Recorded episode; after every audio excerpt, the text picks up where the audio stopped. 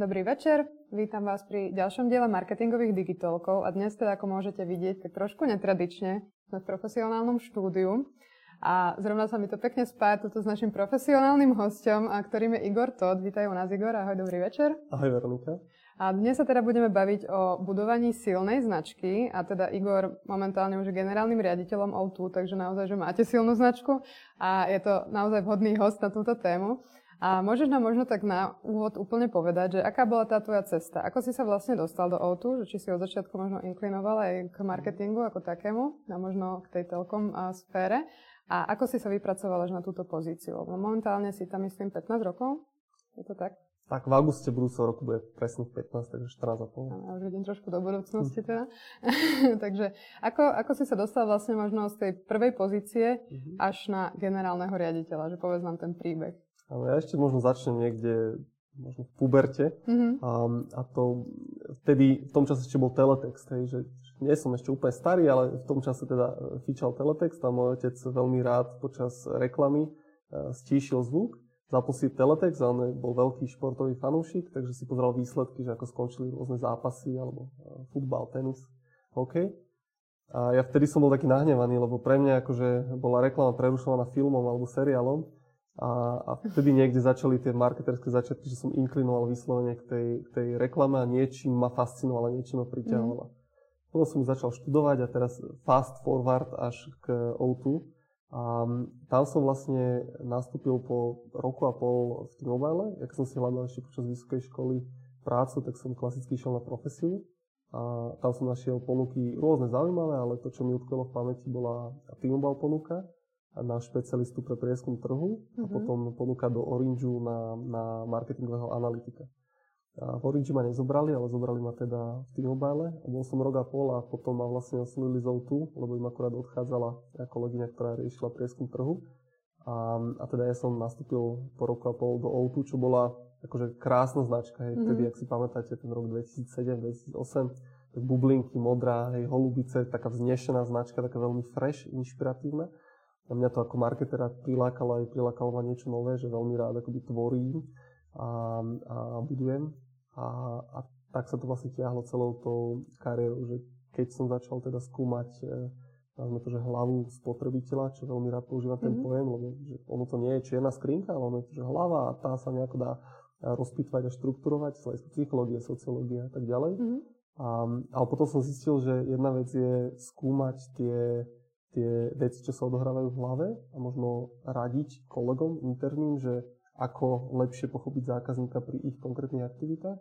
A tam mi chýbalo, že ale ja by som chcel aj akože spraviť, aj implementovať to riešenie, mm-hmm. nie len to vyskúmať. A, a takýmto spôsobom zase, keď spravím znova ten fast forward, tak takýmto spôsobom som postupne rástol na, na marketingových e, pozíciách stoličkách. A potom pred e, približne dvoma rokmi, keď e, Peter Gažík, môj predtým predchodca a šéf, odchádzal do Maďarska na riadiť telekomunikačného operátora ako promotion, tak, tak on ukázal prstom na mňa a povedal, že Igor by mohol byť vhodný kandidát. No a nakoniec to teda dopadlo tak, že, že z tej marketerskej stoličky som nastúpil na tú súčasnú stoličku. Super, takže to bola taká kombinácia asi snahy a možno aj náhody, že zrovna prišla vhodná príležitosť. Ja ešte len pripomeniem divákom, aby som na to nezabudla, že dávajte nám do komentárov po tento livestream otázky a teda máte hodinku na to, aby vám Igor zodpovedal eh, to, čo vás zaujíma, takže naozaj využite túto príležitosť a pýtajte sa. A my už teda máme také krátke okienko za sebou. Mhm. Eh, ešte možno môžeme ťa predstavať trošku ďalej, že okrem teda O2, ty si sa venovala aj viacerým takým neziskovým projektom a aj nejakému vzdelávaniu, že možno povedzme o tom viac. Čo si tam robil? Ja verím, verím tomu, že človek eh, samozrejme mal hľadať vo viacerých oblastiach života rovnováhu. Či už je to proste práca s hlavou, alebo je to potom eh, šport, nejaká fyzická práca, aktivita, alebo je to práca v tom korporátnom svete, kde chceme obslúžiť potrebu zákazníka, tým pádom byť úspešný ako firma, tak verím tomu, že ľudia by mali vrácať eh, a investovať energiu aj do toho, že kde, v akej komunite alebo spoločnosti pôsobia preto rád vraciam energiu aj tam a či už aj dneska, ako som tu na Digi, na Digitolkoch, alebo sú to veci, čo sa týka Nexterie, tiež vzdelávanie mladých študentov, historicky pomerne veľmi aktívnym členom som bol, alebo sú to potom veci, ktoré možno idú až za hranicu takého, nazvime to, toho marketérskeho vzdelávania. A to bola napríklad práca pre organizáciu Depol, kde som mm-hmm. bol dobrovoľný expert.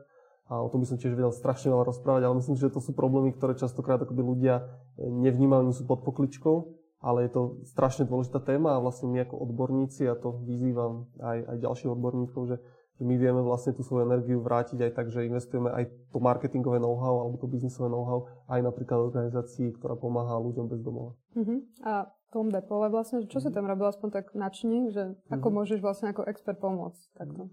V podstate, keď si zoberiete, že tá nezisková organizácia, ona, ona začína častokrát e, od nuly z hľadiska vedomosti marketingu a v tom čase, keby ste si pozreli, tak mali nejakú facebookovú stránku, ale v rámci tej facebookovej stránky uh, povedzme, že nekomunikovali tak, ako by bolo vhodné pre tú cieľovú skupinu a zadefinované vôbec komunikačné ciele, hej, že, že čo vlastne chcú dosiahnuť komunikáciou, kto sú tie cieľové skupiny a čo sú vlastne tie tie veci v hlavách, tie stereotypy, ktoré si všetci nosíme, ktoré oni musia meniť, ako ich vedia adresovať, ako tam priniesť tú emóciu. Čiže prvá vec je vlastne len nastaviť si tú hlavnú nejakú komunikačnú stratégiu, alebo tie hodnoty značky a tie vlastne postupne rozvíjať si tie komunikačné kanály, ktoré oni majú. Mm-hmm. Takže toto bolo ako keby tvoj vklad, že ako keby vieš nastaviť tú stratégiu, to už sa tak mm-hmm. možno uh, dostávame k tej prvej otázke, že čo je to vlastne značka? Čo si pod tým má človek predstaviť? Že možno nejaký like si povie, že logo, nejaký maskot možno, alebo teda aj pri tu hneď mi mhm. napadnú nejakí maskoti. A tak čo vlastne všetko patrí pod tú značku? Vieš, ja som sa pripravoval na dnešok, takže si aj osviežil tú poučku. A teraz, či si ju dobre pamätám, ale že značka podľa teda teórie alebo podľa učebnice je, je um, nejaký akoby um, sada, uh, sada uh, rozpoznateľných benefitov, mm-hmm. uh, ktoré sú zabalené v nejakej personalite značky a táto sada tých, tých benefitov vlastne robí linku alebo nejaký vzťah e, medzi tým daným produktom a značkou a zákazníkom. Čiže a, a prečo je to podľa mňa dôležité, že aj tá, tá, tá definícia, ktorá znie akoby veľmi učebnicovo, lebo pre mňa, keď to mám zjednodušiť, tak pre mňa je to ako krabica, nejaký darček a že vnútri sa skováva darček a to sú vlastne v nejakej miere tie atribúty a charakteristiky tej značky. Mm-hmm. A potom celé je to vlastne zabalené v nejakom obale a že je veľký rozdiel, či to zabalíme do celofánu, do nejakej krásnej papierovej tašky, alebo či to um, doneseme v igelitke. A to je vlastne niečo, tá personalita značky, mm-hmm. ktorá, ktorá je vlastne na vrchu. Takže toto všetko je potrebné určiť si ako keby hneď, keď chcem mm-hmm. začať nejaký biznis, že musím to takto mať nejako presne zadefinované, že moju personu značky a všetky ako keby tieto vrstvy, alebo čo by si možno poradil, ak je to niekto taký, že naozaj začínajúci mm-hmm. podnikateľ, mhm. marketer, mm-hmm. tak ako na tú stratégiu? Tak? Povedal som, že ideálne asi, asi, asi hneď, ale, ale že kde ešte by som začal, keby som zvažoval, že mám nejakú firmu, značku, tak by som začal od tej firmy. Že začal by som vlastne, že čo je, čo je nejaká vízia a poslanie tej firmy čo vlastne chce priniesť ako hodnotu pre zákazníka a, a, a prečo ju chce priniesť. Čiže to je moje obľúbené tiež Sinekovské mm. why, start with why. A, a že keď začne vlastne firma, firma a, takto rozmýšľať, tak potom už si vie zadefinovať zjednodušene, že čo bude teda tvoriť, aké bude mať ako hodnoty, ako spoločnosť a od toho vlastne vie vlastne všetky tieto veci odzrkadliť potom v tej stratégii značky. Uh-huh. A my máme teda tému, že silná značka. Uh-huh. Tak na základe tohoto všetkého, že kedy viem povedať, že je to naozaj že silná značka? Ty si hovoril, že je to prelinkovanie ako keby medzi mhm. tým produktom a nejakými tými hodnotami, celým tým balíčkom, takže vieš si to zadefinovať, že kedy si poviem, že tak teraz už mám silnú značku, že kedy, kedy je tá hranica možno, alebo čo je ten ukazovateľ? Jedno, čo mi napadá, tak môže byť, že, že keď prídete do Starbucksu v Auparku a ste ochotní dať o 50 až 100% viac, ako by ste dali v inej kaviarni. Tak, tak vtedy si trúfam povedať, že je to silná značka a tam ešte, že, že ako sa rozhoduje teraz zákazník, he? Keď, si, keď si pozrieme do jeho hlavy. Tak on sa vlastne rozhoduje, že, že vyberá si produkt, ktorý mu dá väčšiu hodnotu ako konkurencia. A, a čo to vlastne znamená? Že hodnota môže byť samozrejme kvalita toho produktu, ale tam sú aj tie veci, čo sa týka napríklad imidžu alebo značky hej, pri, pri ďalších. A potom cena je samozrejme, že to je nejaký merateľný faktor a to sú náklady, ktoré za to zaplatím, alebo prípadne nejaké ďalšie zdroje, čas, ktoré na to musím vlastne spotrebovať. A tým, že ten spotrebiteľ porovnáva tú hodnotu, ktorú dostáva za cenu, ktorú platí, tak že keď mám dobrú značku, tak by som mal byť schopný vlastne byť úspešnejší ako konkurencia, to znamená, že v očiach zákazníka mať vlastne lepšiu hodnotu a keď mám rovnaký produkt, ako príklad, ako, ako kávu, čo je relatívne komodita, že neviem sa odlišiť na úrovni produktu, tak ak sa viem odlišiť na úrovni značky a prinesiem niečo v tých očiach zákazníka, čo tú emočnú rezonanciu dá väčšiu, tak vtedy má vlastne dobrú značku. Mm-hmm. Ono možno, načneme to zrovna, už si to teda trošku načal, že prečo je to dôležité budovať mm-hmm. tú značku, ono možno aj teraz v časoch teda asi nastávajúcej recesie mm-hmm. svetovej, tak väčšinou sa katujú možno prvé tie marketingové budžety. Mm-hmm tak možno môžeš povedať, že prečo je dôležité to nerobiť, ak to nerobiť a, a v čom pomôže vlastne to budovanie značky. Mhm. Ja si myslím, že, že, že samozrejme, že ešte aj ako eh, marketér eh, srdcom, tak si myslím, že netreba katovať budžety. že je to Počúvajte. investícia, presne tak. A, a ja som mal ešte na tej pôvodnej stoličke som mal samozrejme, že siahodlhé diskusie s finančným šéfom o tom, že či katovať, nekatovať a tak to sú tie štandardné, také trošku klíše vyjadrenia, že polovička marketingového budžetu je vlastne e, minúta nezmyselne, len otázka je, že ktorá polovička, hej, že nedá sa to úplne efektívne odrezať. A, ale v rámci, v rámci toho, že späť k tej značke, že ja si myslím, že to dáva zmysel, ale tam si treba ešte povedať, že keď som ako firma, že dáva mi zmysel, a teraz budem trochu, trochu um, challengeovať, že, že dáva mi vlastne zmysel investovať do značky? A že kedy mi dáva zmysel?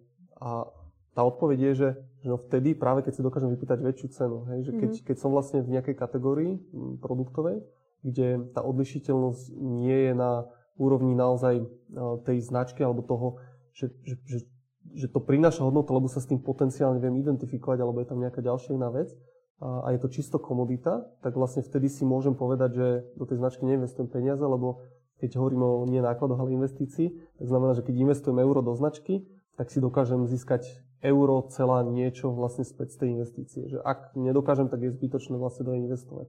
A, a to je vlastne cieľom aj marketerov, že presvedčiť aj tých financ majstrov, že pardon, tá investícia vlastne dáva, dáva zmysel um, a to euro sa nám vráti. Uh-huh. A ty si teda hovoril, že na tej pozícii marketingovej si mal uh, rozpravy nejaké teraz s uh-huh. finančným riaditeľom. Podľa mňa s týmto sa potýka možno viacero marketérov, hlavne v týchto korporáciách väčších. Že máš nejakú radu, že ako sa ti podarilo ich možno presvedčiť, aby zainvestovali tam, kam si potreboval? Neexistuje asi univerzálna rada, ale, ale myslím si, že keď sú vidno výsledky, a teraz výsledky naozaj na nejakom predaji produktov, služby, na raste e, zákazníkov, a na raste výnosov a, a plus potom sú tie prieskumné e, parametre, a to je napríklad, že či nám samozrejme stúpa nejaká, nejaké zvažovanie značky, ako máme efektívny share of voice a versus ten zaplatený share of voice. A potom v prípade performance marketingu si vieme reálne odmerať, že akým spôsobom vlastne jeden prinesený zákazník, že koľko nás stojí na tých akvizičných e, nákladoch. A poviem rád, uvádzam príklad e, Alzy, kde keď si zoberiete, že oni majú dokonale vyladený stroj z hľadiska performance marketingu a toho, ako dokážu získať e, zákazníka skrz konkrétne merateľný atribučný model a investíciu, ako získali zákazníka za náklady. A napriek tomu, keď si všimnete, tak v rámci televízií sú jedným z top zadávateľov reklamy, to znamená, že majú top e, rozpočet. Mm. A že ak by bola televízia, ja to rád uvádzam, že ak by bola televízia neefektívne médium, tak onlineový hráč by nikdy neinvestoval uh, také peniaze, ako investuje. Tak to je naozaj pekný príklad, lebo práve často sa stretávam s tým, teda možno aj z nejakého rozprávania, že prečo to radšej nedáme do performance kampane, ktorú vlastne hneď vidíme, tie ako keby obraty a možno aj niektorí marketéri sa k tomu uchylujú, aby ukázali pekné výsledky, ale teda z dlhodobého hľadiska je to veľmi dôležité. A ja ešte raz vyzvem divákov, kľudne nám dávajte otázky dole pod tento stream, už tam aj niečo nabieha, super, takže aby sme ich stihli zodpovedať. A na čo možno ešte myslieť úplne na začiatku, keď teda tú značku začínam budovať? Že treba si robiť nejaký research konkurencie, nejaké prieskumy, že vieš aj v tomto poradiť, že taký krok po kroku, že pri budovaní značky, čo, na čo sa všetko pripraviť, ako keby na tom trhu? Hm, ja by som začal určite od e, toho, pozrite sa vlastne na ten produkt alebo na tú hodnotu, ešte závisí, že či vlastne ideme budovať e, značku, až v nejakom momente a fáze firmy. To znamená, mm-hmm. že mhm. vlastne firma už má nejaký brand name alebo nejaký názov firmy, názov spoločnosti a už povedzme, že rok, dva, tri, štyri vytvára nejaký produkt. a že to je iná východisková pozícia, že tam samozrejme sa treba pozrieť na ten produkt a že akým spôsobom bol vytvorený ten produkt, kde je tá potreba zákazníka, či sa viem odlíšiť na úrovni produktu a čo je teda to why, alebo čo je ten, ten zjednodušený ten unique selling eh, point pre, pre eh, firmu alebo pre produkt, pre zákazníka. Že ak mám toto vyriešené, tak viem vlastne na základe toho, viem, viem si povedať, že dobre, a čo z toho viem premietnúť do tej značky. Čiže tá značka je, dá sa povedať, že ona je akoby tvárou celého toho tela, toho organizmu, ako v prípade človeka. Na tej tvári vidíme naozaj, že čo sa v nás deje akým spôsobom žijeme, aké máme emócie, ako prežívame, tak to, je, to isté je tá značka. Čiže nikdy by som neoddeloval značku od tej firmy. A keď hovoríš ten, ten začiatok, takže ak mám teda zdravú firmu, to znamená, že mám zdravý produkt pre zákazníka, ktorý, ktorý vlastne mu ponúkam, že či tam nie je problém, hej, vychádzam z toho. Mm-hmm. Tak potom je vlastne len už len pekné, že čo vyťahnem do tej komunikácie v rámci toho produktu a ak ten produkt je kvalitný, ale napríklad mám problém, že on je síce výborný, ale je to komodita, a viem sa diferencovať na úrovni značky, ako teraz poviem príklad, aby som nehovoril um, uh, teoreticky, že mám rifle, hej, že rifle si dneska kúpite kdekoľvek za, za pár eur, hej, zjednodušene. Takže v niečom to je komodita, ale zároveň ten, ten fashion business má svoju výhodu, že človek to nosí. A to už je nejaká miera akože seba identifikácie, čiže tam už sa viem odlišiť, hoci je to komodita, a teda dáva mi asi zmysel investovať do značky. A, a tým pádom, čiže keď rozmýšľam nad tou značkou, tak rozmýšľam takto, že Oplatí sa mi investovať do tej kategórie, že je tá kategória drajovaná značkou. A dokáže sa mi teda vrátiť tá návratnosť a potom, že na ktorej úrovni vlastne tej, tej, tej brand pyramidy chcem investovať, že je to na úrovni toho produktu atributu, alebo idem až do emócií, do úrovne emócií, kde sa hrám naozaj s tým, že čo tá vlastne značka evokuje, keď ju ten človek nosí, tá, tú, tú, tú personalitu.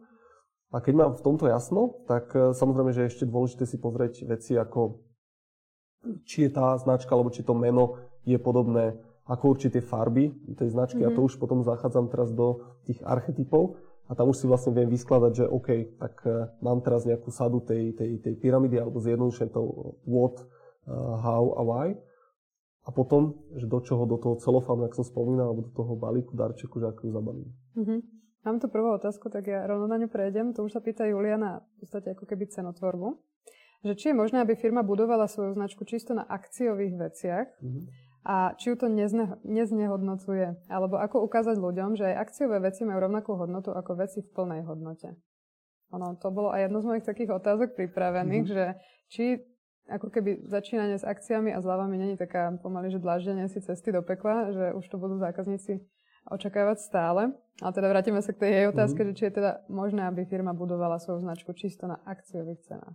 Ja si myslím, že je to možné. E, lebo keď sa vrátime k tej autenticite, a tam by sme naozaj vždy mali začať, že, že OK, že čo je moja hodnota pre zákazníka. Že ak tú hodnotu mám, tak e, takže ten človek by teda, a ak ju v nej vidí ten zákazník, tak je to super a ten pádom je ochotný si to kúpiť. A že ak ju nevidí, tak akože mi nepomôže značka ani cenová promotion, že môžem to zjednodušene zavrieť. A ak mám cenovú promotion, tak znamená, že no, za normálnych okolností zákazník nevidí v hodnotu v mojej službe. A potom viem takticky, akože krátkodobo relatívne, viem vlastne e, nahnať tie predaje, pretože predsa len akože tá psychológia funguje, že pokiaľ je niečo zlavé v akcii, tak e, tá conversion rate je vyššia, lebo človek má pocit, že teraz musí využiť, lebo inak o to príde. Čiže tam funguje iná tá psychológia, mm. ale keď sa zoberiete z dlhodobého hľadiska, tak e, vám to nefunguje a dokonca ja sám to viem akoby konkrétny príklad. Historicky som, som e, kúpil nejaké, nejaké veci na Designville, čo je, čo je český alebo slovenský shop so škandinávským nábytkom alebo mhm. vôbec akoby výrobkami do domácnosti a a oni si zachovávajú, že častokrát nedávajú promo a dali na nejaké, raz na nejaké narodenie 20%, 20% zľavu. A ja som potom čakal už len, kedy príde ďalšia. A že ona neprichádzala naozaj, že týždne, mesiace, ak chcel som nejakú lampu kúpiť, tak som si kúpil za plnú cenu zjednodušene. Ale že chvíľku som tomu dával ešte šancu. A si predstavte, že by vlastne tá značka by, by dávala, že keď to spraví výnimočne naozaj, že má, ja neviem, 10. narodeniny, a spraví cenovú zľavu a naozaj, že rozpošle to zákazníkom a povie, že toto je výnimočná udalosť a chceme sa akože podeliť s vami, takže je to v poriadku, ale to je skôr akoby darček, to není, mm. že, že cenová promotion. A pokiaľ to ale robí konzistentne, tak ja by som si počkal na ten moment, hej, že, a to je problém teraz retailových sietí, alebo keď si zoberiete, tak oni fakt, že drvivú väčšinu predajov, ja myslím teraz um, supermarkety, um, Tesco, Lidl, Kaufland, dokoľvek, že oni a tie značky, ktoré tam predávajú svoje produkty a služby, tak drvivú väčšinu predaja vlastne spravia cez tie cenové promotion, lebo ľudia si na to počkajú. Mm-hmm. A bolo presne to, že tá cesta trošku zlé, hlavne teda možno pri nejakých menších značkách, ktoré nie sú v týchto veľkých reťazcoch. Takže už na to ľudia vyslovene čakajú, až bude, až bude v akcii. Takže verím, že Julia sme ti odpovedali. Ak máš ešte nejakú doplňujúcu otázku, kľudne napíš. A ja by som sa ešte vrátila k tej pyramíde, čo si mhm. spomínal, lebo ty si hovoril o celej tej metóde, že vieš to nejako rozviesť, že čo sú presne všetky tie stupne a trošku o každom mám niečo povedať? Mhm. Tak e, môžeme, buď ja poviem najprv taký ten, ten trošku komplexnejší model a potom prejdem na to moje obľúbené what, why, how. Ale keď prejdem, že ono je to, v niečom je to veľmi podobné, a, a na začiatku máme vlastne nejaký produktový atribút, len vyslovene nejakú, nejakú charakteristiku produktu, ktorá je odlišiteľná, ktorá je zaujímavá, že ja neviem, príklad, keď e, historicky e, nejaký, nejaký telefón mal selfie kameru, dneska to už nie je odlišiteľný faktor, tak vlastne tá značka vedela byť vystavená na tom aj, že toto je môj produktový atribút, e, ktorý vlastne je pre vás. Potom vie komunikovať cez nejaký produktový benefit, to znamená, že to už je ale oči v očiach zákazníka, že čo tá jednotlivý atribút vlastne priniesie zákazníkovi, alebo ako je odlišný voči konkurencii. A potom tam vie priniesť nejaký celkovo nejakú že consumer reward, že čo to pre mňa znamená, keď komunikujem na tejto úrovni, tak um, rozmýšľam, že um, sa, tam je, že, že, že odmente sa tie značky, ktoré alebo neviem, teraz rozmýšľam, aké čokolády, myslím, že mali komunikáciu v tom, že vlastne doprajte si ten kúsok toho pôžitku, toho zážitku, vlastne tej jemnosti a takej odmeny seba. Že tam je nejaký benefit, ktorý komunikujú vlastne na úrovni už nejakej prvého levelu emócií a potom úplne na vrchu je potom nejaká emotional e, rezonancia alebo emočná rezonancia. A tam už je to vyslovene postavené ako príklad, teraz poviem, že Harley Davidson ako značka, a, tak e, je vlastne postavená na tom, že tam je obrovská, že freedom a, a rebelstvo. Mm-hmm. A to už, že dneska sa môžeme rozprávať o tom, že oni majú aj možno tie dolné elementy tej pyramídy, e, tie produktové atribúty, ale že prečo si kúpite tú Harley Davidson a to sa dostávam k tej sile značky, pretože tá značka je vynikajúca, hej, že ona je, že ja keby som si kúpal motorku, teda nejazdím na motorke, ale že keby som si kúpal motorku, takže mám tendenciu si vybrať Harley Davidson, lebo že ona je krásne vyprofilovaná tá značka, viem rovno tú emóciu, ktorú mi vlastne tá značka priniesie, takže a to je potom späť e, k tomu zjednodušenému konceptu, mm-hmm. že mhm. what, why, how, ako príklad Apple, Simon Sinek, ktorá e, vystihuje na tom Apple, e, kde oni otočili tú pyramídu, on tam hovorí konkrétne príklad, nazvime to, že bežnej PC company, a potom, potom Apple ako firmy a oni vlastne začali od toho why, Môžete si tiež opäť dať akoby ľudia, eh, ktorí definujú značku, tak si môžete dať, že what, čo robíme. Teraz príklad, vyrábame počítače, že ako to robíme. Um, tak uh, robíme to tak, že um, snažíme sa čo najväčšiu kvalitu tých materiálov, funkčnosť toho systému a, a tak, aby to zákazník eh, vedel jednoducho používať ako príklad. A potom, že, že prečo, tak, tak chceme to zákazníkovi priniesť jednodušene. Až to je také neašpiratívne a Simon to vysvetľuje v zmysle toho, že že začneme od toho why, to znamená, ako Apple uvádza príklad, že, že my chceme challengeovať status quo v rámci tohto uh, industry, že mm-hmm. ako to robíme, robíme ten beautifully design, ako to on tam opisuje, uh, krásne nadizajnované produkty. A, a, a, a čo robíme, tak my vlastne môžeme robiť dneska tablety, robíme hodinky, robíme telefóny, robíme predtým tie prehrávače hudby, že to už až tak nie je dôležité, keď od Apple vlastne vieme, že chcú challengeovať to status quo, že vyrábajú naozaj že krásne dizajnované produkty, ktoré sú veľmi funkčné, akoby z hľadiska jednoduchosti a mm-hmm. užívateľského komfortu a potom už vedia e, kúpiť čokoľvek a v tom sú dominantní. A teraz, keď to vlastne um, premietnem na akúkoľvek inú značku, tak uh, dostávame sa práve k tým hodnotám tej spoločnosti, že pokiaľ má v tomto firma jasné z hľadiska poslania a vízie, tak potom už veľmi jednoducho to vlastne začne stavať v tej značke a funguje to. A ty keď si prišiel do O2, hmm. tak vlastne ono to bola relatívne nová značka asi na slovenskom trhu. A že mali ste toto všetko zadefinované? Keď si to tak predstavím, že prídeš na to marketingové oddelenie, tak rovno ťa nabriefujú, že toto sú naše hodnoty, toto je naše prečo? Alebo ste to nejako formovali potom ešte spolu, ako keby ďalej? Že nebolo to tak na, pekne akože spísané, keď ti to mám povedať, že my sme vlastne nejako, tam treba povedať, že ešte v prípade O2, bolo, bolo, ten prvý rok a pol nebol úplne úspešný na slovenskom trhu, že to vstúpilo v 2007. Mm. Tie prvé produkty a služby neprilákali toľko zákazníkov, lebo neboli tak odlišné pre zákazníkov. A vlastne po roku a pol sa, sa kompletne akoby zrušilo staré portfólio a spustilo sa úplne nové portfólio a vtedy vlastne začala tá nová éra Outu, mm-hmm. ktorá je úspešná do dnešného obdobia. A, a v rámci toho sa ale už potom veľmi jasne tá firma, aj keď to nemala napísané, tak ako sa pýtaš, že objektívne treba povedať, že myslím si, že, že aj tí marketéri, že to flákajú niekedy, ako keby, že nosia to v hlave, ale že takto si to explicitne nepovedia. A, ale to challengeovanie status quo na, na telekomunikačnom trhu, že to bolo akoby, že presiaknúť túto firmu a tá férovosť a ten boj za toho zákazníka, za ten trh a v prospech toho zákazníka, že tým, že to bolo tak veľmi ako jednoduchá, to sú silné značky, že vlastne veľmi jednoduché je to vyprofilované, že každý to dokáže pochopiť už na základe jedného slova, zjednodušene. Mm-hmm. A keď je k tomu vlastne emócia, tak že to ani nemusíte, ako keby je lepšie, keď to napíšete, ale, ale že ak je to takto jednoduché, tak to zrazu akoby presiakne tú organizáciu. No, verím, že ty už to máš tak nad stolom napísané teraz, každý zamestnanec si to musí prečítať pri vstupe. A ako ste vlastne vy prišli na to O2 Fair? Že mali ste nejaké prieskumy, čo v ľuďoch nejako rezonuje, alebo, alebo lebo to vnímam ako takú mhm. silnú ako keby kampaň, to bola asi taký prerod možno práve mhm. vtedy. Že ako ste prišli na to, že toto je práve to, čo bude fungovať pre tú značku? To bol september, inak september 2009 a to bolo práve 2008, pardon. To bolo rok a pol vlastne po vstupe na trh, čo bol február 2007.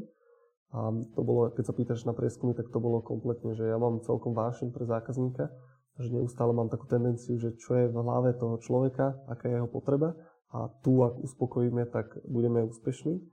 A v tom čase vlastne o tu sa rozhodovalo, že či tieto výsledky sú dostatočné na to, aby O2 ostalo na slovenskom trhu, alebo tie výsledky sú zlé a tým pádom O2 nebude na slovenskom trhu. A, a vtedy vlastne sme, ja som prišiel teda až mesiac pred tým septembrom, takže niektoré veci viem z rozprávania pár mesiacov predtým. Kolegovia si sadli a povedali, že OK, poďme 100% akože vypočuť zákazníka, že čo povie mm-hmm. a na základe toho uh, pripravíme produkt, ktorý bude na mieru šitý uh, na tie potreby zákazníka. A to bolo krásne, lebo keď spravíte takýto produkt a službu úplne bez kompromisu, tak uh, ten zákazník to potom vráti v tej atraktivite toho produktu. Takže áno, on vyšiel na základe prieskumu, ale bol, že do bodky a bez kompromisov doručený zákazníkom. Mm, super. Dominika sa to medzi tým mhm. pýta, tak eh, zodpovieme jej otázku, aké teda neviem, či úplne sa dá 100% mhm. zodpovedať, že zo všetkých stran teda počúvame slova recesia, kríza, šetrenie. Je vôbec vhodný čas začať budovať novú značku? Teraz, v tomto čase, podľa teba? možno len názor, aj keď asi explicitne sa to nedá povedať, že Závisí aj v akej kategórii. že e, tam, keby som sa spýtal Dominiky, že, že kde je ako kategória, že kde je ten produkt, akí sú tam konkurenti, či je to náročné z hľadiska investícií do značky, či je to nejaká mass marketová značka alebo nejaká nišová značka a či sa viem odlišiť aj produktom alebo iba značkou na úrovni na tom segmentu, ale tam mám krásny výrok, e, ktorý si požičam od Ertona Senu, ktorý hovorí, že, že v peknom počasí nedokážete predbehnúť 15 aut. On je teda automobilový F1 preťkar bol. A, a keď prší, keď je škaredé počasie, čo sa týka aj recesie, tak e, tých 15 aut dokážete predbehnúť. Takže ja si myslím, že toto bola odpoveď. Jasná, takže netreba to vzdávať. A my sme sa teda ešte bavili predtým o tých personách značky. A vieš aj povedať, že možno, že O2, ako sa tak nejako zadefinovalo, keď prišlo na slovenský trh, že tá persona presne, pretože mm. boli tu myslím, že dvaja operátori v tej dobe, mali teda dosť monopol v podstate mm. na celom Slovensku, že s čím prišlo O2, že bolo to také viacej fresh, ale tak nebudem ja za teba odpovedať. tak ľudia to ma zaujímalo. ale čo sa týka vlastne, tak e, O2 je podľa mňa unikátna značka, ona bola zadefinovaná ešte pre anglický trh historicky mm-hmm. a myslím si, že je, naozaj, že mám veľmi rád, bez len na to, že som, že som teda e, dneska hlavný reprezentant e, značky na Slovensku, ale Um, ono, že tá značka vlastne akoby kyslík, keď si predstavíte telekomunikačný sektor, tak uh, štandardne telekomunikačný sektor komunikoval akoby mobily, hej, že taký ten, jak sa povie po anglicky, že slice of life, že človek s telefónom a, a komunikoval to, že keď ja mám telefón a ty máš telefón, tak si spolu vieme zavolať a, a, a že je to sexy, zjednoduše na začiatku, teraz si predstavme 20 rokov dozadu. A, a O2, ako sa nad tým zamysleli, tak oni povedali, že čo je vlastne tá esencia toho, toho života, tej komunikácie a že to je ten kyslík, a okrem toho je to mm. aj krásne ikonicky spravené. A oni sa odlišili maximálne tým, že išli vlastne do toho prostredia takého surreálneho a išli do toho prostredia v tom čase ešte pod tú morskú hladinu alebo na ten blue gradient, na ten modrý gradient. A, a tam vlastne ukazovali, lebo to bublina vlastne dokáže vzniknúť pod vodou alebo krásne dokáže nabrať tvary, takže preto sa to vlastne odohrávalo e, pod vodou. Mm-hmm. A tam ukazovali, že tá, tá sviežosť alebo tá nevyhnutná esencia pre život je kyslík a tým pádom e, na tom bola vystávaná celá filozofia značky. Keď sa potom pýtaš e, ohľadom personalit, tak tam je dôležité vlastne pomenovať ten archetypálny priestor, čo je, keď sme sa bavili o tej pyramíde, tak to je mhm. vlastne prvý element a druhý element je ten Jungov archetypálny priestor, čo je už potom tá personalita značky. Ja vždy si tak poviem, že keď sa vyexplikuje nejaký tento kreatívny koncept, úplne inak to zrazu zapadá, presne s tou bublinou. to mi teda nikdy nenapadlo. Takže ďakujem, že si nám dal takýto insight uh, do O2. A potom možno mi napadá s týmto brandom a nejakým takým prerodom, že kedy je vhodný možno rebranding. Mm. Kedy tá značka si povie, že teraz už ako keby možno nám to nefunguje, alebo niečo je zlé, že máš aj s týmto nejakú skúsenosť, že kedy treba prísť k tomu rebrandingu? že myslím si, mal by tam byť vždy nejaký, nejaký akoby zásadný moment, ktorý povie, že poďme rebrandovať, lebo ak nám značka funguje a, a ak nám biznis funguje, tak vlastne je škoda rebrandovať. A to, sa Mark Ritson ako, ako marketer globálne svetovo uznávaný, tak e, on dokonca nehovorí len o značke, ale prepožičiam si jeho myšlienku v tom, že on hovorí dokonca aj o koncepte, alebo o dnes populárne Fluent Device, alebo nejaký teda maskot ikona, mm. nejaký brand symbol. A on hovorí, že vlastne keď vám to funguje, že marketeri my sme v tom nedočka, vieš, ja som tiež taký, že človek potrebuje nejakú sviežosť a že ideálne by každé dva roky priniesol niečo nové, nejaký nový koncept a, a produkt a propozíciu aj my v telko, ktorú sme boli zvyknutí každé tri mesiace máte niečo nové. Ale zjednodušene, že nerobte rebranding, ak na to nemáte dôvod, by som povedal. Mm-hmm. Že, ako hlavný, hlavné posolstvo.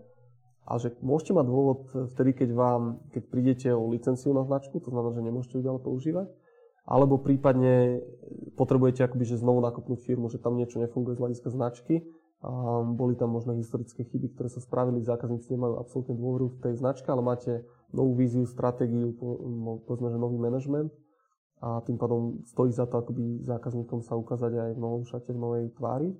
A, alebo tam môže byť ešte vec, že vstupuje firma, značka vstupuje na nový trh a ten názov nemusí vyhovovať, alebo vstupuje do novej kategórie a opäť ten názov nevyhovuje. Takže mal by byť vždy nejaký zásadný moment, prečo robiť rebranding a, mm. a bez toho radšej ho Ty si teraz tak načítal tých maskotov. Možno vieš nám aj približiť ten proces, alebo je to premýšľanie za tým, že vy ste tiež mali nejakých, myslím, tie ľudky, mm. potom tých uh, robotov, teraz nejaká doga je tam, myslím, v kampaniach, že na základe čoho vyberáte tých maskotov a kedy tiež možno, že si poviete, že už to treba zmeniť, že už to ľudí nebaví, lebo presne ten market teraz to vidí každý deň, mu to už príde ohraté po mesiaci pomaly, mm. ale tí ľudia asi majú dlhšiu ako keby s tým tú väzbu, takže mm. ako ste sa rozhodovali v tomto, ako ste vyberali vôbec tých maskotov? Na začiatku, keď boli ešte maňušky, maňušky boli asi historicky najdlhšie, keď tam tie prvé komunikácie z hľadiska tých bublí a takého mm-hmm. toho smového podmorského sveta, tak uh, maňušky boli x rokov, možno 5 plus rokov.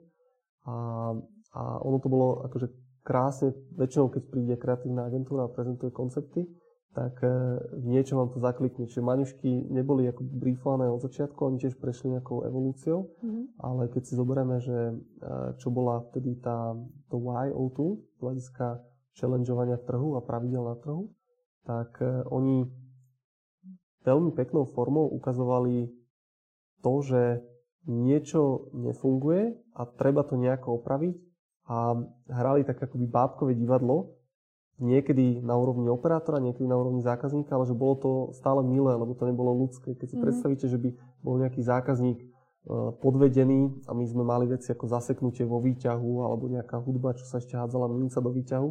A tak keď si to predstavíte, že keby tam hral človek a človek ako zákazník a operátor, tak to bolo také akože príliš možno drastické, to nazvem, alebo že také, s, čím sa človek nevie asociovať, že ak sa stala tá škodoradosť tej bábke zjednodušenia, ona zahrala tými emóciami, tak ako bábky vedia, a, tak tá situácia akože krásne dokreslila ten koncept. Takže to bolo dlho, čo nám fungovalo.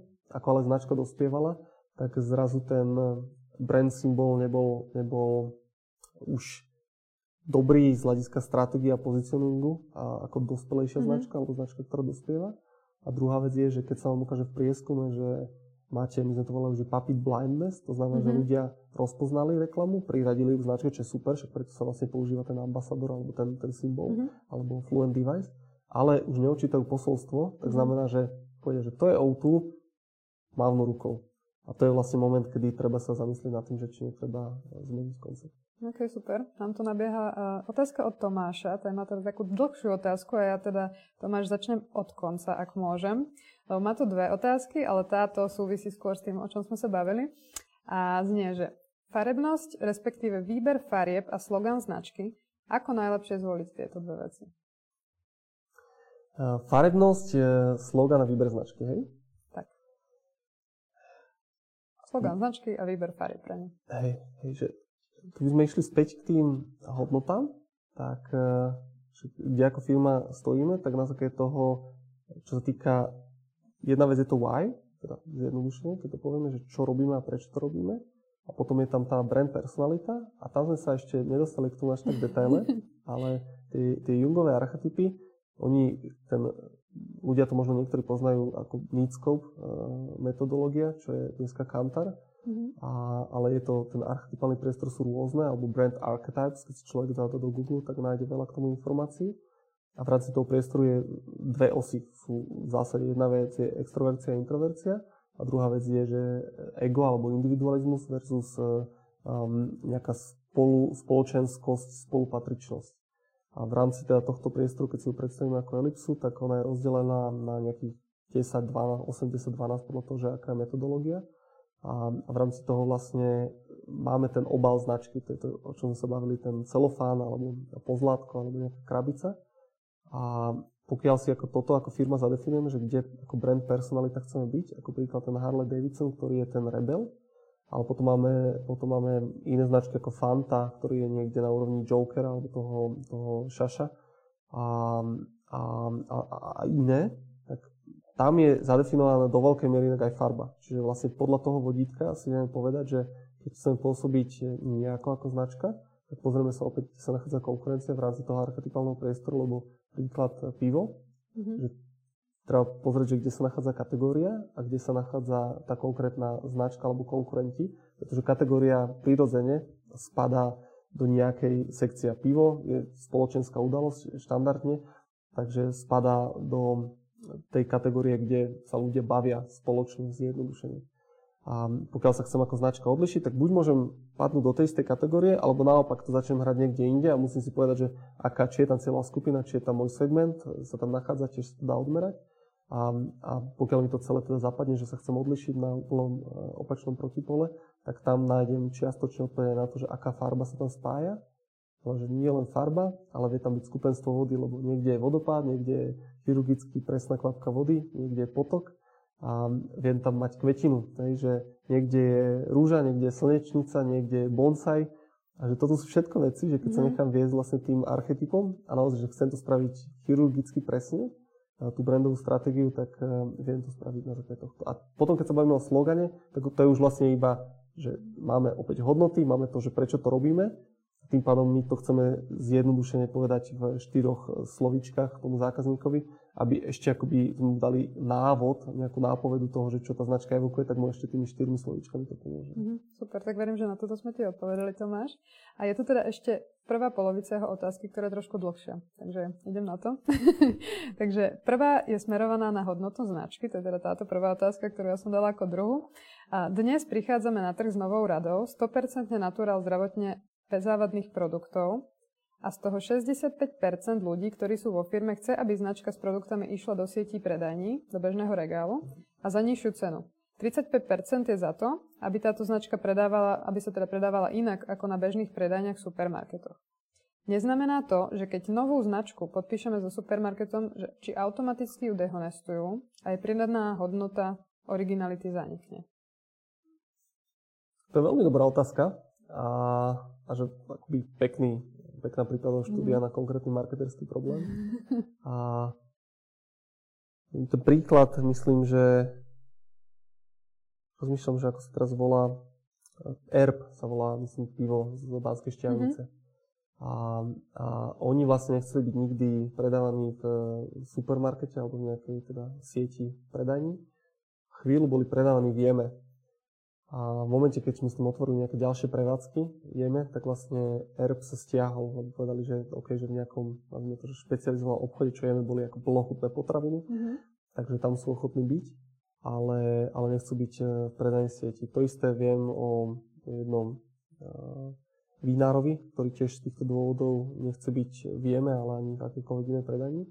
Tam si treba zvážiť, že keby som sa na to pozrel z hľadiska business caseu, že aká je vlastne distribúcia, aké sú možnosti, aký je predaj a akú maržu si vlastne viem vypočítať a či chcem maximalizovať ten profit, či, či je to môjim cieľom, lebo ho potrebujem, alebo či chcem um, si radšej dlhodobého hľadiska budovať uh, nišovú značku a hoci budem mať uh, menšie distribučné kanály, ale možno tá marža, uh, keďže ten, ten benefit vnímania bude vyšší, a tým pádom tá marža bude vyššia a tým pádom záleží mi na tom, aby tá firma bola profitabilná z hľadiska nejakého, nejakej schopnosti, ale nejde mi o ten, tú maximalizáciu zisku aj za ceny nižšej marže, lebo že ak som v predajnej sieti, tak uh, myslím si, že v percepcii zákazníka, opäť by to trebalo potvrdiť nejakým výskumom, ale myslím si, že v percepcii zákazníka to automaticky znamená nižšiu hodnotu. Mm-hmm. Takže toto bola tiež, myslím si, že jasná odpoveď. A týmto sa mi nahral na takú otázku, že no, často aj bývajú témy, že love brand a mm. presne toto, že budovanie značky a niektorí ľudia majú love brandy, že Funguje to takto, alebo je skôr potom dôležitejšia možno tá dostupnosť toho produktu? Práve, že ja keď možno milujem erb, ale bývam niekde v menšom meste, kde vlastne nie sú ani jeme potraviny, ani nikde neviem kúpiť, že není dôležitejšie práve možno niekedy ako keby byť dostupný a byť vo všetkých tých sieťach, keď je to taká komoditne, komoditnejšia mm. teda um... je to kombinácia, zase závisí, že pre akú značku, lebo, lebo myslím, že Coca-Cola mala historicky uh, ten koncept a s ním sa mnohom stotožňujem, ale hovorím, závisí od značky. Oni hovorili, že, že dôležité je, aby ste mali mentálnu blízkosť a fyzickú blízkosť. A že keď toto vyhráte, tak vlastne ste vyhrali. A on je masová značka, že oni, keď si zoberiete, že predávajú obrovské akoby milióny litrov Coca-Coly. A, a preto pre nich bola dôležitá distribúcia, že aby boli všade. A mentálna blízkosť to bolo na úrovni samozrejme reklamy, že ten, akože ten mediálny priestor. A to máte aj príklad um, Red Bullu, že Red Bull je pre mňa inak že veľmi dobrá značka, fenomenálna, ale tak oni aj strašne veľa investícií dávajú do toho marketingu z hľadiska predaja a tam je krásne vidno, že keď si zoberiete, že Red Bull, tak dneska je synonymom pre energetický nápoj a že by far je, dominuje tomu, tomu trhu.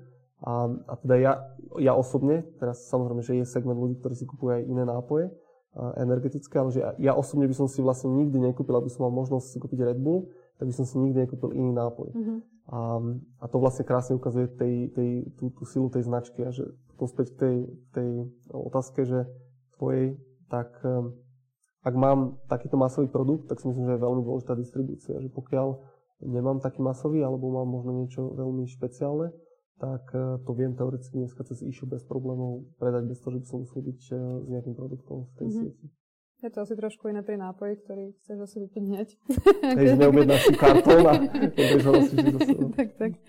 Super. Uh, máš potom aj nejaké možno príklady, že aké chyby robia firmy najčastejšie, ktoré škodia tej značke? Možno aj z marketingového hľadiska, asi teda, keďže máme marketingovú tému. Môžu preneveriť tým hodnotám. Uh, tak príklad si tráčika.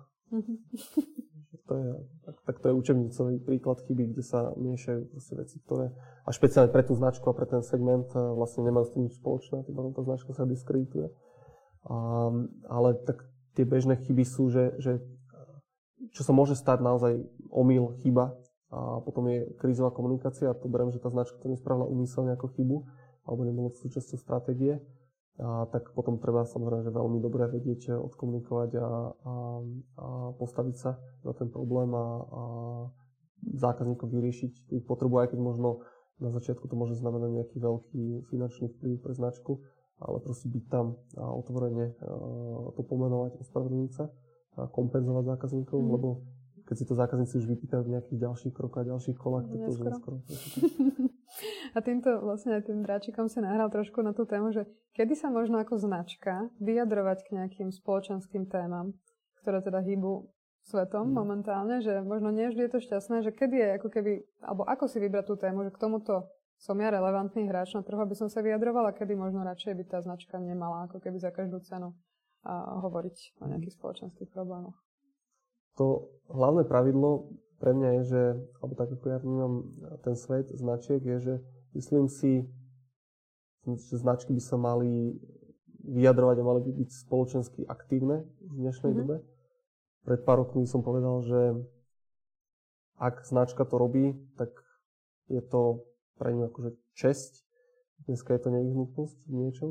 A pretože keď si zoberieme, spoločnosť má problémy, má problémy, akým spôsobom funguje, akým spôsobom vôbec akože fungujú teraz e, tá spoločenská situácia, medziludské vzťahy, e, tá miera e, nenáviste a miera polarizácie spoločnosti. A myslím si, že keď tie značky sa zapoja do tejto debaty a majú to vo svojej hodnote, a to je čiastočne odpoveď na tvoju otázku, že tam je dôležité, aby autenticky to mali v hodnotách tej značky a tým pádom vedeli vlastne sa relevantne vyjadriť tej téme, ktorá, ktorá sa ich týka, ktorá im patrí. Že ak to spravia umelo, tak ehm, to bude ľahko prekuknutelné a zároveň to vlastne nespraví taký efekt, aký by to malo spraviť. Čiže súčasťou už toho rozmýšľania značka, tej stratégii by malo byť niečo, že akým spôsobom chcem nechať utlačok aj v rámci tej komunity, kde pôsobím, kde žijem. A ak to tak mám zadefinované, že nevnímam iba cez predaj produktov a služieb, tak potom je veľmi prirodzené a v tom priestore sa tie témy určite objavia na to, aby značka vyjadrila názor v tom danom momente, kedy je to nevyhnutné. No vy ako O2, teraz ste mali pár hm. pekných príkladov, naozaj, že úspešných kampaní. Možno vieš nám trošku dať uh, taký pohľad do zákulisia. Vy ste vlastne riešili so Saifom Nebuď Pirát, pokiaľ hm. sa nemýlim, aj teda proti Hoaxom do Zlatica Puškárová teda. Mm a deepfake, tak ako vznikali vlastne tieto nápady? Riešilo sa to pravdepodobne z agentúrou, tá kreatíva a celá produkcia, ale že naozaj to bol podľa mňa veľmi taký odvážny krok e, od značky, že mali ste nejaký prieskum predtým, alebo vychádzalo to vyslovene z nejakých vašich presne tých ako keby základných, e, hodnot, neviem nájsť hodnot, presne, ne. ďakujem ti, že toto je tá téma, ktorú my chceme riešiť a cítili ste, že potrebujete sa k tomu vyjadriť, alebo čo bolo za tým všetkým možno zákulisím pred tým, než vznikli tie kampane? Ono začalo niekde od tých hodnot, ktoré spomínaš, lebo keď bola férovosť na telekomunikačnom trhu, aby sme zistili, že postupne v rámci telekomunikačného trhu sa mnohé z tých neduhov odstraňovali. To znamená, že vlastne konkurenti reagovali a mali tendenciu samozrejme, že aj oni zlepšovať svoje produkty a služby alebo minimálne odstraňovať tie veci, ktoré, ktoré zákazníkom nevyhovovali, ktoré boli proti ním. A, a tam sme si povedali, že tá potreba toho telekomunikačného trhu je mnohom, dajme to, že vyriešená, alebo že veľmi blízko k tomu, že ten trh funguje správne mm-hmm. a my sme si v niečom dávali za kredit a toho, že sa nám podarilo akoby napraviť niektoré neduhy telekomunikačného trhu. A potom sme si povedali, že čo je ďalej teda ten náš otlačok. A prirodzene človek má takú tendenciu vlastne rozšíriť ten svoj záber. My sme si povedali, že tá férovosť, dokonca v rámci prieskumu, keď sme sa dotkli prieskumov, tak férovosť bola ako jedna z top očakávaných hodnôt od telekomunikačného operátora na slovenskom trhu. A že to nie je štandard, hej, že, že to vlastne O2 v nejakej miere vybudovalo. Mm-hmm. A povedali sme si, že tá ferózia je ale veľmi dôležitá aj spoločenská téma a že dneska sú oblasti, kde tá spoločnosť sa nechová fér alebo nezachovala sa v niektorých situáciách fér. Takže tak začali ešte historický kampaň ohľadom Cicerovej, možno si pamätáš, mm-hmm. keď sme sa zastali a to boli nejaké prvé lastovičky a potom postupne, potom postupne vlastne, keď sme sa zamýšľali, že, že a to už je vývoj aj v našom rozmýšľaní a tam ti poviem, čo sa týka Saifu alebo čo sa týka Zlatice, je, že to ma inšpirovala myšlienka, že každá spoločnosť a firma má svoju svetlú stránku, ale aj osobnosť. Že my veľmi radi, aj ty a ja, veľmi radi rozprávame o tom, že čom sme dobrí, to je prirodzené, alebo vystavujeme viac tú peknú stránku tej osobnosti. Všetci ale máme aj takú tú temnú stránku, tú dark side. a že o nej nehovoríme, že videli ste niekde v reklame, že viete čo, že my ako mobilní operátori my hovoríme, že máme super 5G sieť, stále ju zväčšujeme, zrýchlujeme, máme nablískané telefóny, ktoré majú stále viac pamäte, rýchlosť nabíjania, megapixle, máme paušaly, ktoré majú stále viac dát a nekonečne veľa dát, máme k tomu aplikácie a, a to všetko je v reklame, ale že keby operátor povedal, že viete čo, ale my aj spôsobujeme toto, hej, že teraz to mám telefón, ale že toto vlastne s ľuďmi a že oni sedia takto a na lavičke a vlastne nerozprávajú sa medzi sebou, alebo spôsobujeme to, tie nehody ako príklad, že človek proste používa ten telefón, kliká si tam nejaké veci a spôsobí v rámci toho či už menej vážnu alebo vážnu autonehodu. Čo sa týka hoaxov, tak my dávame tú konektivitu zákazníkovi, on je pripojený vďaka nám a to je temná stránka je, že tá spoločnosť sa aj vďaka hoaxom polarizuje a niektoré tie informácie vlastne sú škodlivé pre spoločnosť, ktoré sa šíria. A to bolo vlastne to rozmýšľanie, kde sme povedali, že OK, tak nehovoríme iba o tých uh, svetlých stránkach, ale zasústreďme sa aj na tom, čom uh, máme, alebo aké sú tie naše temné stránky a pokúsme sa to adresovať nie len na úrovni komunikácie, ale potom aj na úrovni nejakého riešenia. A keďže sme marketéri, tak mali ste potom aj nejaké čísla, že čo sa dialo po tých kampaniach? Či vám to prospelo aj v tých predajoch? Alebo...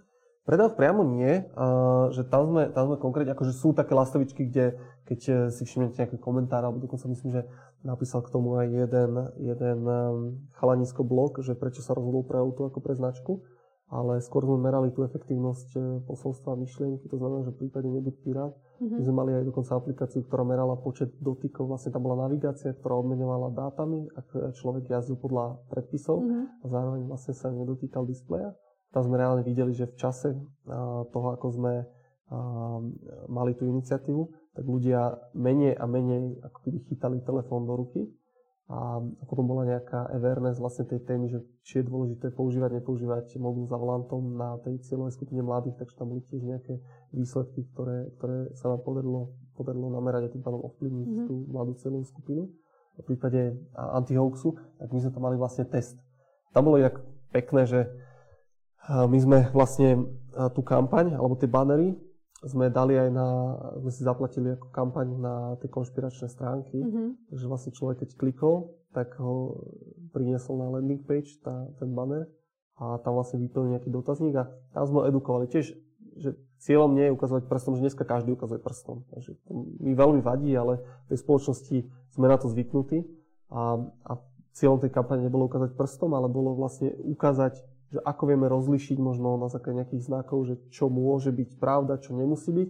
A my sme dokonca ani nechceli byť tí, že my máme patent na pravdu, že v tej kampani sa ľudia pýtali, že OK, že taká toto je pravda, alebo to nie je pravda. My sme navádzali, že toto je tých 5, 7, 10 vecí, ktoré si viete zodpovedať, keď čítate tie informácie, že vy sami e, si zodpovedzte, či to je pravda, nie je to pravda, že ako vám to sedí.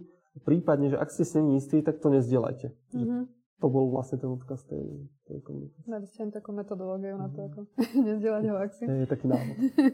to je dôležité. Takže super práca za mňa naozaj. Ešte teda máme pár posledných minút, tak chcel by som sa viacej baviť ešte o tých zákazníkoch, ktoré už sme ich viackrát skloňovali, ale možno práve vy máte taký veľmi špecifický trh, že naozaj není veľa konkurencie ako keby na našom trhu, ale ani veľa zákazníkov. Že čo je možno dôležitejšie, máte to nejako zadefinované, že či sa starať skôr a udržovať si tých stávajúcich mhm. zákazníkov, alebo naháňať nových a snažiť sa zväčšovať si ten koláč. Že ako by si to značka možno, má si to zadefinovať, že či idem do tohoto alebo do tohoto, alebo čo je drahšie, čo je lacnejšie, podľa čoho sa rozhodovať. Vždy je lacnejšie si udržať zákazníka, no to aj v tých poučkách, že z hľadiska, z hľadiska akvizície, tak retencia je určite lacnejšia a dlhodobejšia z hľadiska vôbec z toho vzťahu s zákazníkom benefitov pre zákazníka a pre firmu. Takže tam by to bolo jednoznačné. Treba ale povedať, že pokiaľ firma chce byť e, profitabilná a nejaká časť zákazníkov vždy odchádza, tak nejaká časť zákazníkov musí prísť. A niekedy možno to je nepomerný, e, nepomerné úsilie mm-hmm. toho, že koľko musí investovať do získania nových. A malo by to byť vyvážené, že, že hľadanie tej, tej optimálnej rovnováhy, lebo pokiaľ značka zjednodušene kašle na svojich existujúcich zákazníkov, a sústredí sa čisto iba na nových, tak e, to ani pre nie je dlhodobo profitabilné, pokiaľ by vlastne sa snažila starať iba o svojich existujúcich a časť z nich by prirodzene odišla. tak e, potom by vlastne z dlhodobého hľadiska klesala. Takže nájsť nejaký optimálny balans, ale že späť sa dostaneme ako príklad tých dobrých značiek je Red Bull, Harley Davidson, Kofola alebo viaceré veci, ktoré si môžeme povedať, tak e, Tatra banka na slovenskom trhu, mm-hmm. tak že to je typ spoločnosti, ktoré oni sa sústredia naozaj autenticky na tú hodnotu jej doručenie, aj cez značku, aj stratégiu. Pokiaľ toto robia, tak to je snehová gula efekt. To znamená, že vlastne tí zákazníci, aj tí existujúci, majú tendenciu ostať, aj tí noví majú tendenciu prísť. Super. Máte to aj nejako tak pomerovo, že koľko máte tých uh, ako keby KPI, že koľko chcete nových zákazníkov ročne, mesačne? Máme určite. Aj, aj... to si nebudeš šerovať konkrétne číslo.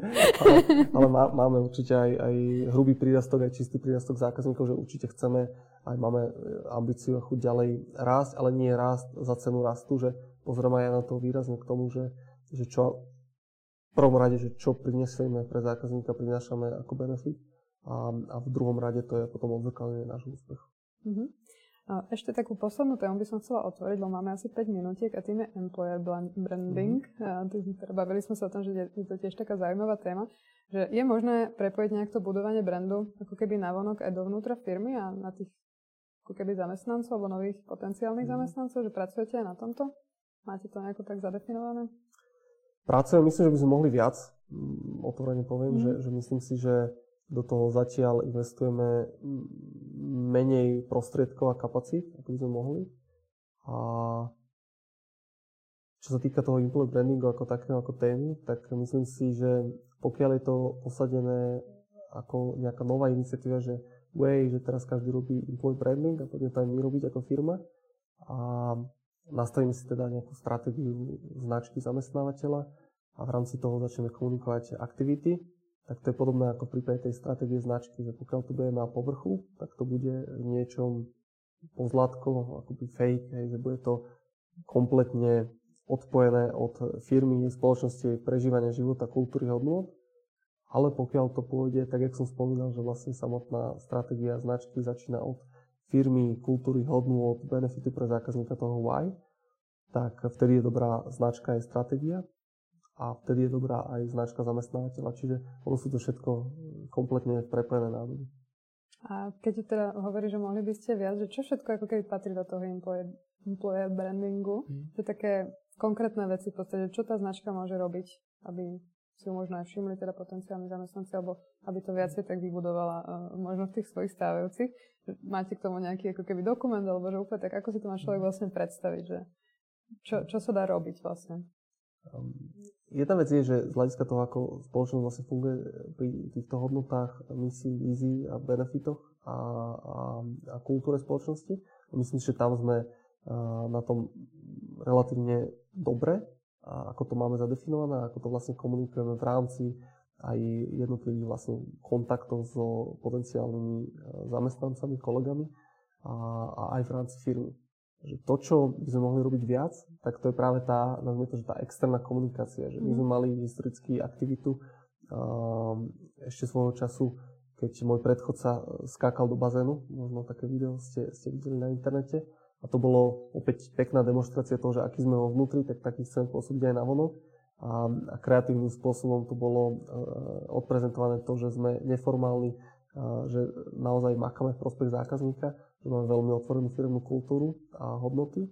A potom sme mali takéto podobné video s pani upratovačkami, to bolo možno 4 roky dozadu, E, kedy vlastne oni rozprávali o firme, že kto pozná lepšie, a to vychádzalo, keď bol brief, mm. agentúra a riešili sme, e, akú tú employer branding kampaň spravíme, tak sme hovorili, že kto najlepšie pozná firmu, že pani upratovačky, že a, a nechali sme ich naozaj vystúpiť v tom videu a oni hovorili tak, ako im ústa narastli, tak hovorili presne to, že ako sa tu žije v tej firme a že keď máme nejaké ovocné stredy, alebo teraz už aj viaceré dní, ale keď máme nejaké ovocie v kuchynkách, pre kolegov, tak uh, hovorili to štýlom nie, že áno, my sme firma, máme ovoce v kuchynkách a teraz krásna nejaká nastajlovaná misa ovocia.